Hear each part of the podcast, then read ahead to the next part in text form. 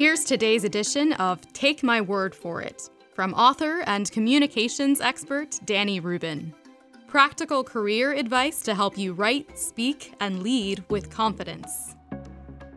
Hey, can you hand me that thing?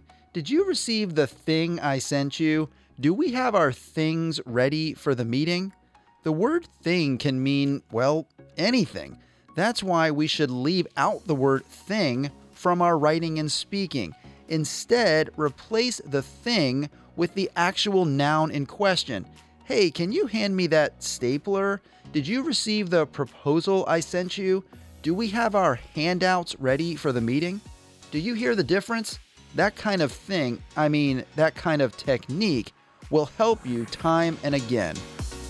For more tips to improve your communication skills on the job, visit rubineducation.com. That's R U B I N education.com.